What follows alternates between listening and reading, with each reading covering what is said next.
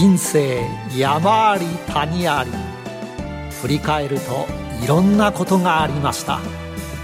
あの経験がなければあの人との出会いがなければ今の私はありません。それでは物語の始まり始まり。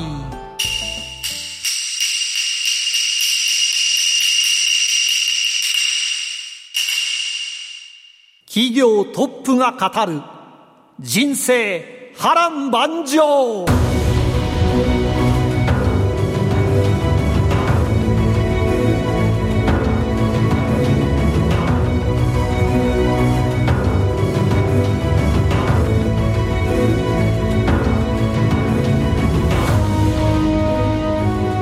この番組は企業トップをお招きしその波乱万丈な人生にスポットライトを当てるインタビュー番組です。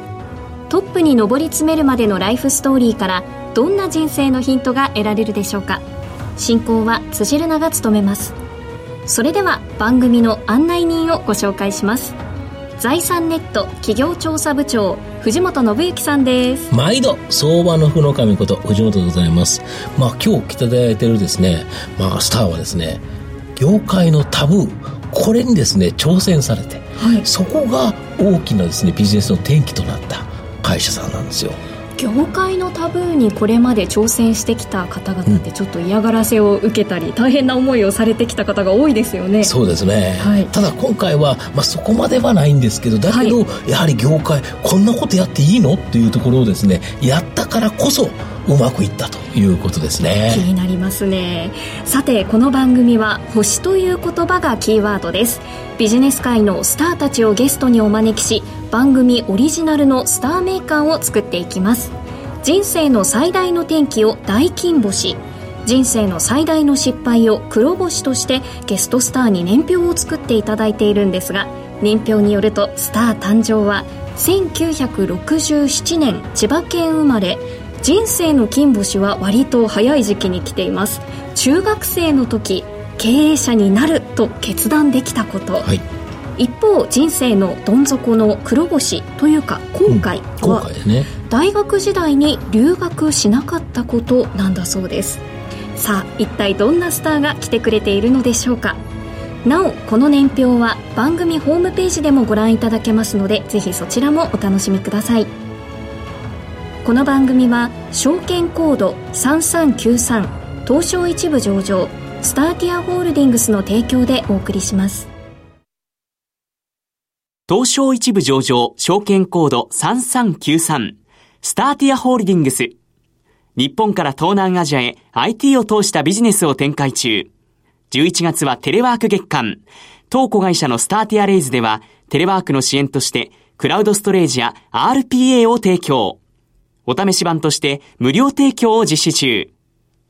東証一部上場、証券コード3393、スターティアホールディングスにご注目ください。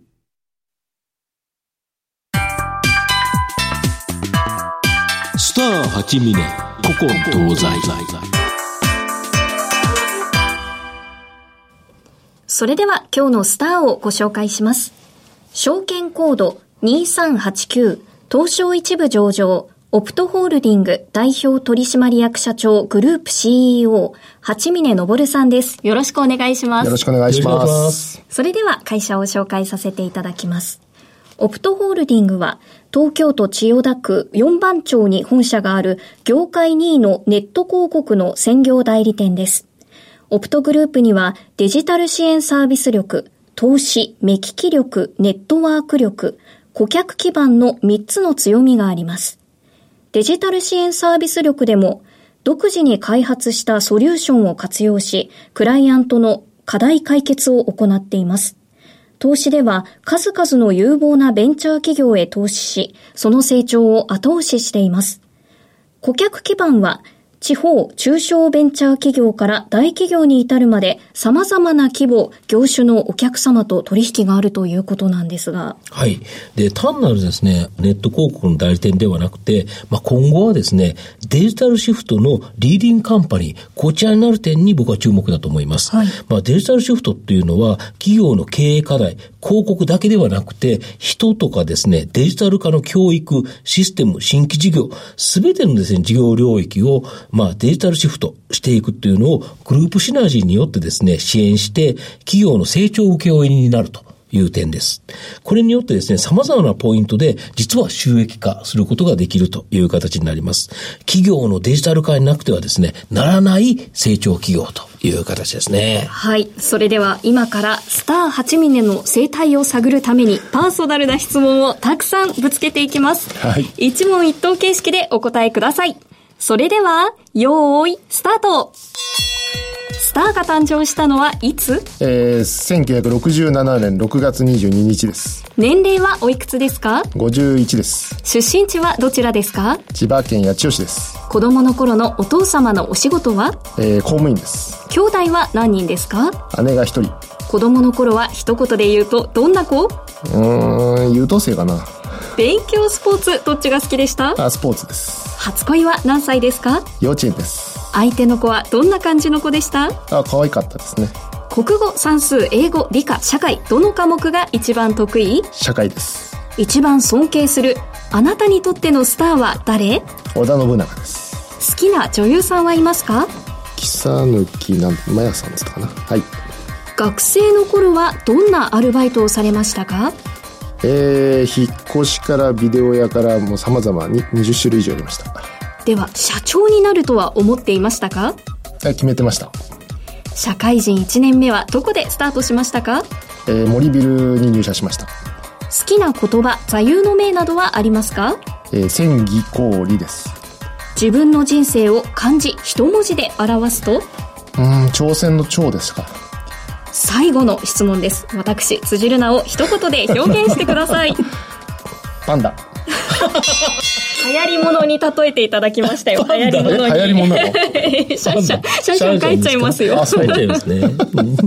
藤本さん、社長になると思ってたんですね。すごいですよね。中学の時ですか？そうですね。まあ、うん、あの、織田信長尊敬する人なんですけど、うんうん、やっぱり、あの、小さい時から、えー、伝記を読むのが大好きで、特に戦国時代、はい、の、あの、中でも、信長が一番大好きで、信長のようにこう、日本統一というかなんか足跡残したいなという思いが、うん。うん、せっかく生まれたからには何か日本に爪痕を残していきたいと。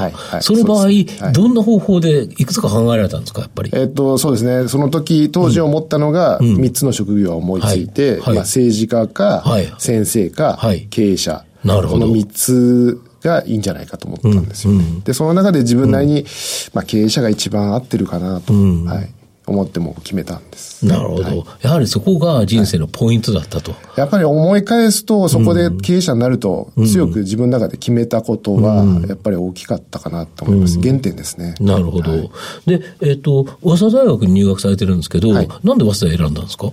ええー、まあ、僕も別に大学は正直どこでも、どこでもいいというか、うんうん、あの、4年間もうどうせ遊ぶだけだと思ってたんで、うん、合格証書さえもらえれば、うんあんまり行くつもりは正直なかったんですよね。うん、案の定4年間遊びましたけど。だから後悔が。だけどあれですよね、企業の近道として、大学を辞めて本当に仕事されようとしたとか。そうです、そうです。まあ、あの、一刻も早く社会人に出た方が、うん、その、ビジネス経験をする方がいいんじゃないかなと思ったんですよね。うん、4年間単に遊ぶ大学生活なんて意味があるのかなって、当時は分かんなかったんで。だけど、親御さんにやはりそのは諭されたという感じですか？すね、何をやりたいかまでは決まってなかったので、うん、それだったらそれが見つかるかもしれないから、大学行っておいでよって言われて、うん、じゃあ行ってみるかうん、で、その大学時代に、また、これもご両親から、その留学を勧められたとか。そうですね。あの、まあ、時間はいっぱいありましたから、うん。うん、留学行っておいでよって言われたんですけども、うん、まあ、行きたい気持ちになった時に、行けばいいやと思って、当時行かなかったんですよ。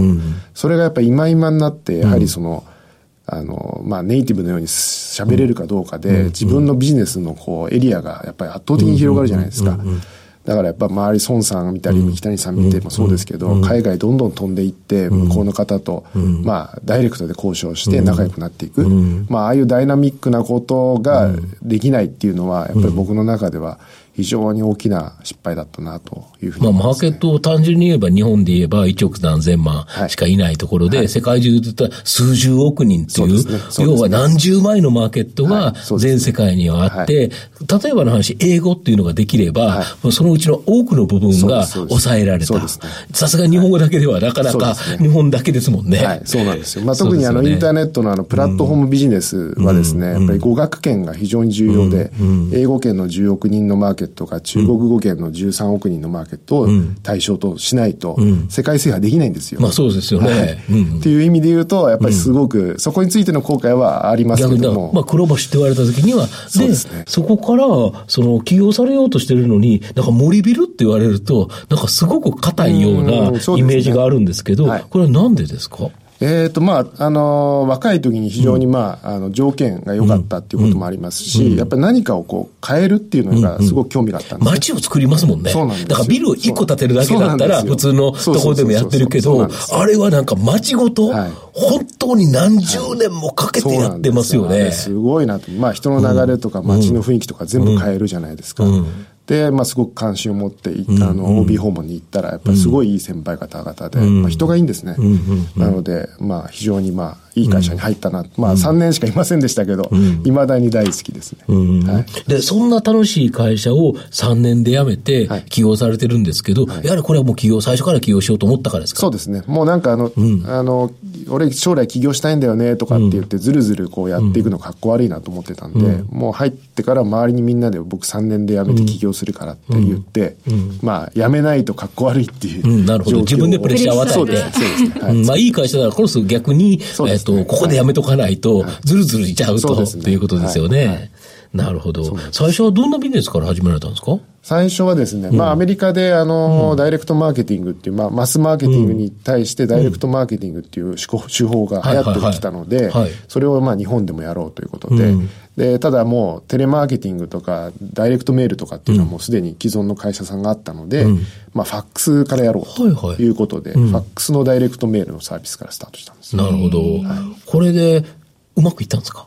うん、まあ、どうぼちぼちまあ、一応それで事業計画書いて、うん、まあ、最初から上場をしようって決めてたもんですから、うん、ベンチャーキャピタルからもそれで出資はしていただいたんですけども、実際やり始めると、そんなにビジネスの規模がないということがやっぱり分かって、うん、やばい、これじゃ上場できない、どうしようかなっていう感じに数年でなってましたね。うん、なるほど、はい、ただそこでまたチャンスが出てきたのが、はい、27歳の時にインターネットと出会ったと。そうですね。で、これが社長おっしゃられるのが、織田信長が鉄砲に出会った。あまあそうですね、これがやはり、まあ、織田信長にとって大きな転機となったように、八峰社長にとっては大きな転機だった、そうですね。やっぱりこのデジタル産業革命っていう、まあ非常に、まあ何百年に一回の大きな波が来てるわけじゃないですか。うんそのちょうど入り口のタイミングで出会えたっていうのはもうめちゃめちゃラッキーだったと思います、ねうん。はい、しかしここで問題点があって、はい、い。ろんなことを一気にやろうとして、はい、なんとインターネットに関わるビジネス、4つも立ち上げちゃったとか。そうなんです、ね、何人で立ち上げたんですか、まあ、25人ぐらいじゃないですか。25人で、全然違う4つのビジネス。ちなみにどんなビジネスなんですか？えっとね、なんだろうね、検証サイトっていうプレゼントが当たるサイトとか、はいはい、不動産ネットで販売するサイトとか、はい、まあネット広告代理店と、もう一個何だったかな？なんか4つやったんですよね。もう全部中途半端だったから、全部赤字で。はいもうボロボロでした。だけど、今全部それある会社ですよね。まあそういう意味では、どれ、どれかにフォーカスしたら成功するだろうなっていう、あの、もうどの分野も必ずインターネット時代になったら、そういう会社ができるだろうなっていうのは。不動産とかね、とかそれだけでも、今上場企業ありますもんね。そうですね。すべて、まあ、そのジャンルは上場しましたね。はい、やっぱりその目利きは当たってたけど、はい、ただ、やはり戦力を分散しすぎたそうですね。ちっちゃい会社なのに、戦力分散したら勝てないですね。はい、で、結局どこに集中したんですか？えっと、ネット広告代理店ネット広告。やっぱりこれね、今のビジネスに、ぶち当たったということなんですよね。で、ここでネット広告で、これで業績やっぱりかなり好転したんですか？えっ、ー、と、すぐにはしなかったんですけど、たまたま一つ当たるこう武器ができまして、それによってこう大きく成長し始めたっていう感じです、ね、この武器って何ですか？えっ、ー、と、アドプランというですね、はい、あの、広告の効果を測定するツールだったんですね。うん、はい。まあ、それまで広告業界っていうのは、うん、例えば看板を何人が見て、うん、実際に何人が購入したかなんて分かんないじゃないですか。分かんないですよね。効果の測定という概念があんまりマス広告ってなかったんですよ。タブーだったということですか。はい、で、それを、その僕らが、まあ、インターネットっていうのは何人がこう、来てクリックして、そのうち何人が資料請求したとか買ったとかっていうのが全部わかるので。追えますよね。はい。だったらこれをちゃんと測定して、広告主さんにこう、見せてしまおうというツールだったんですよ。え、嫌がられそうですね、同業他社のそうなんですよ。すごい怒られて、大手さんからすごい怒られて、あいつらにこう、広告を下ろすんじゃないとか、すごい圧力かけられたりして。やっぱり、やっぱり、そういうのありましたよ。やっぱりあるんですだけどやっぱりお客様がどんどんあの導入されて、あ、じゃあしょうがねえなっていう感じで、こう、だんだん認められてったっていう感じでしたね。今となっては結構当たり前の、うん、もう今当たり前だと、はい、逆に使わない方がおかしいという形で、どのこう、どの広告が一体効果があったのか、はい、実際に僕もネットのマーケティングやってたことあるので、でね、アドプラン使わせていただいてたので。そうなんですよ。だからやっぱり、あ、こっちの方がいいとか悪いとか分かるから、まあそれなりにあの値段があるけど、やっぱりいい広告ありますよね。そうですね。その業種とか業態とかにあったっていうのがあるんで、そう、ね。はい。はい、するとやっぱりそれを選べるっていうのはいいですよね。やっぱり広告主さんからすると、どこのに広告を貼れば、どれぐらい収入があるかっていう、うん、費用対効果が全部わかるので、うんこれはわかもう良かったですね。そうですよね、はい、そうすると広告代を増やすとか減らすとかっていうところで、はい。はい、きちっとこちらの方に増やそうという。だから、今まで紙とか新聞とか、まあそのテレビとかってい。うものに出してたものをネット広告に移す大きな材料になると。なので、まあ、それで効果がわかるんで、ああ、これ効果いいじゃないかっていうことで、どんどんこう広告の発注が集まり始めて、急成長したんですね。なるほど。やはりここが急成長、業界のタブーにチャレンジしたところということですか。はい。で、そこで、まあ、あの、一気に大きくなって、で、えっ、と、順調に成長して2004年の2月、東証ジャスクですね、こちらに上場されてるんですけど、金をついた時の感想あります？まあ、あの、ジャスダック当時金がなかったんですけども、ああの、まあ、そんなにね、うん、あんまり印象残ってないですね。まあ、通過点のようなもんですか？うん、まあ、口では、口では通過点って言ってましたかね。うんでもやっぱり自分の中では振り返ると達成感があったんだと思いますね。やっぱりあの経営者になるって小さい時決めたように、でやっぱり上場するっていうのを決めたんですよ。やっぱそういう腹の底からやりたいっていう目標が僕は結構重要あないとダメな人で、それがあるとそれを原動力にすごく頑張れるんですね。そういう意味で言うと、その上場っていうのはやっぱり大きな一つの目標だったので、それができたっていうのは、あんまり自分の中では感じなかったですけど、多分あったんでしょうね。うえー、と思います。やはり一番最初中学生の時に、はい、やはり経営者になるって決めたっていうのが大きく、はいはい、まあ結果が出たということですよね。まあそうですね、そういう意味では。はい、やはり人間って熱い思いっていうか、はい、そこになんか込められた思いがないとなかなか成功しないっていうことですかね。まあ僕の場合は特にやっぱりその心の底からこれやりたいって、思ったものしかなんかこう、原動力が湧かないというか、はい、っていうのはあるので、やっぱりその今も、あの、オプトはその2030年に1兆円やるって決めたんですよ。はい、1兆円。はい。今いくらですか？今まだ800億ぐらいなんですけど。そうすると、ここから12、3倍っていう感じのところですか？はい。でもそれはなんかやるって決めると、すごいこう自分の中で力が湧いてきて、今のままじゃ絶対いかないので、じゃあどうやったら行かせられるんだろうとか、まあやっぱりこう、デジタルの産業革命、その何百年に一回の産業革命なので、やっぱり1兆円ぐらいやらないと、これ、バチが当たるなと、それぐらいやっぱりインターネットの、まあ、プレイヤーだったらや,、やって、こう世の中を変えて、そういう未来の繁栄を作り出そうじゃないかっていう、なんかそういう思いに勝手にこう、力がこう湧いてくるっていう感じに今はなってますね。なるほど、はい。インターネットという武器と出会って、2030年には1兆円を目指すと言って走っていくということでしたが、うん、この後未来について、その未来について伺っていきたいと思います。はい、ここまではスター8峰古今東西をお送りしました。スター8峰現在未来。ここからは現在未来のお話を伺っていきます。まあ、企業の中心にはですね、天の北極星のように不動の思いっていうのがあると思うんですけど、御社の北極星、目指すものっていうのは何でしょうか？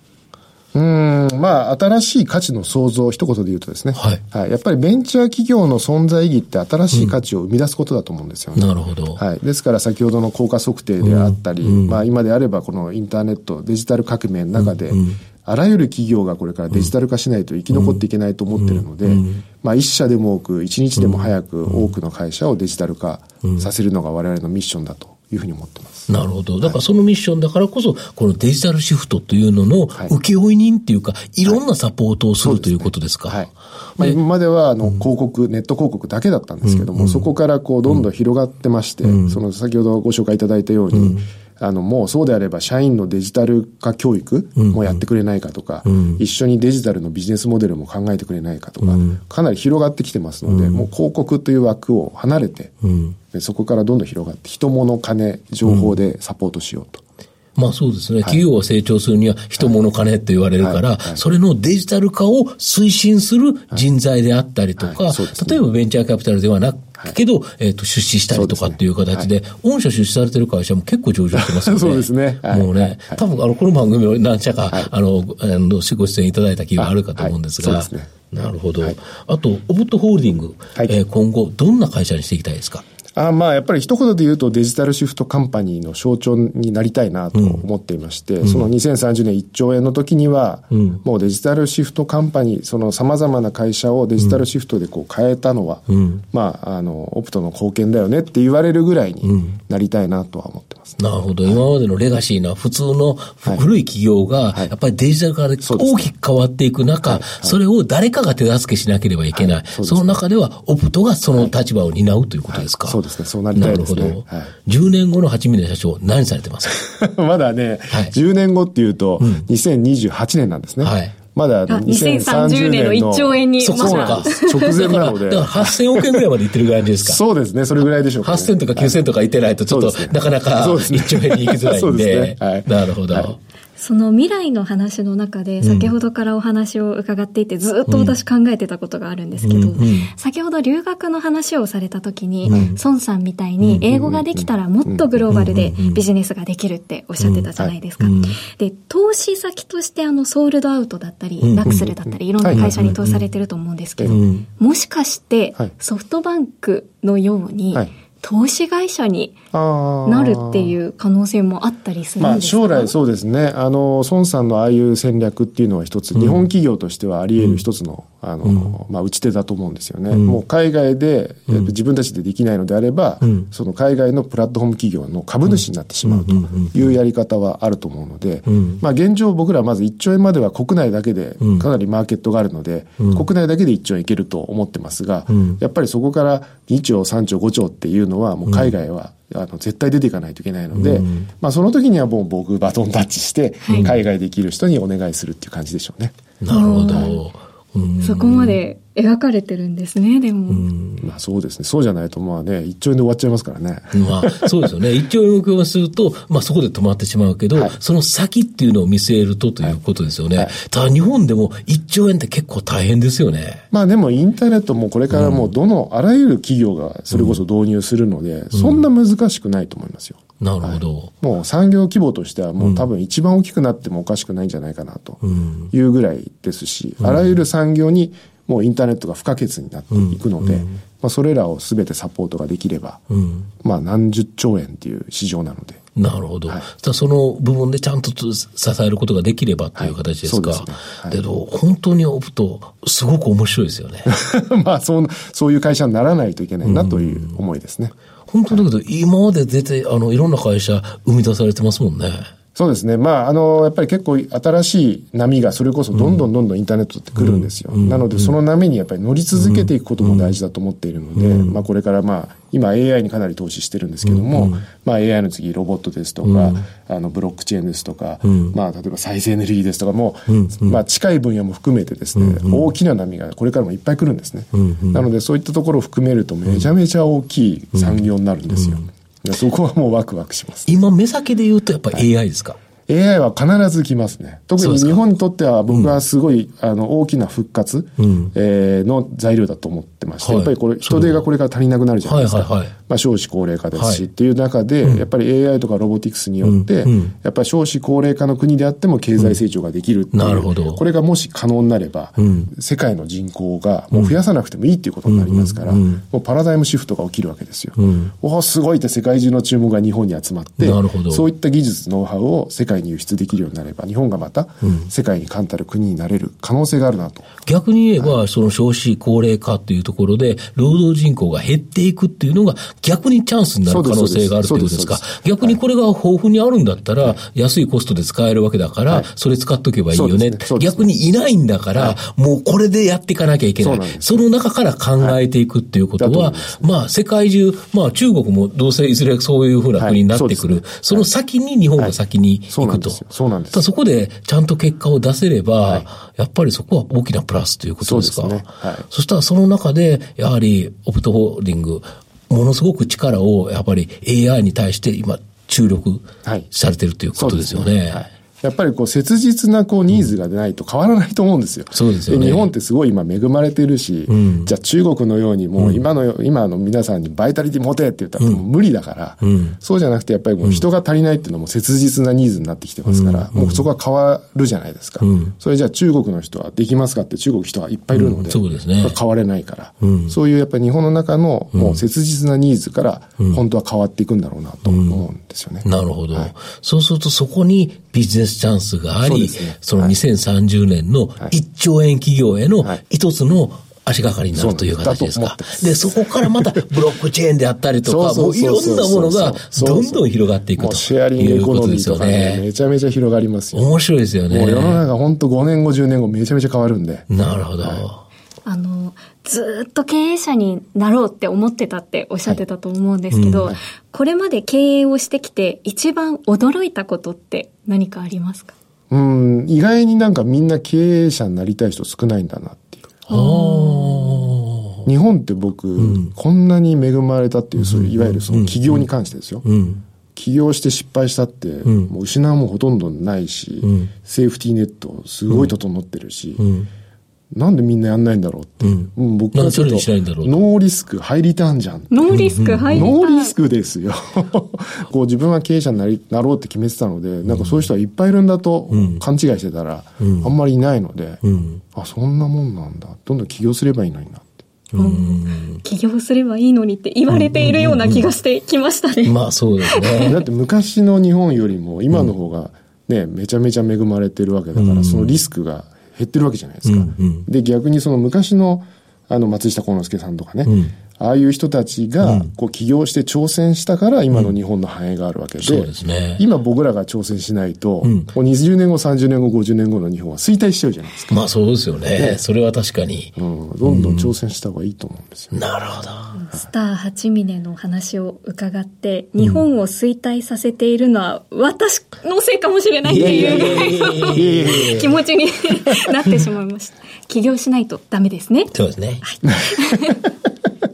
今日のゲストは、証券コード2389東証一部上場、オプトホールディング代表取締役社長グループ CEO、八峰昇さんでした。八峰さん、ありがとうございました。ありがとうございました。さて、お別れの時間が近づいてきました。藤本さんは、なぜ起業しないのでしょうか、まあ、ほぼ起業してる、まあ、あの、フリーのようなものなんで、まあ、会社員の立場というところでやるんだったら、今と全然違うと思いますね。今日はリスナーの皆さん、うん、なぜ自分は起業しないんだろうかっていうのを問われる回でしたよね。まあ、まあ、会社員だったら、ラジオ日経で6番組もやんないですよね。もうちょっとあの、同じ給料しか番組いっぱいやったから、いっぱい給料くれるわけじゃないんで、そうするともうちょっとサボって2つか3つに絞ると思いますね。はい。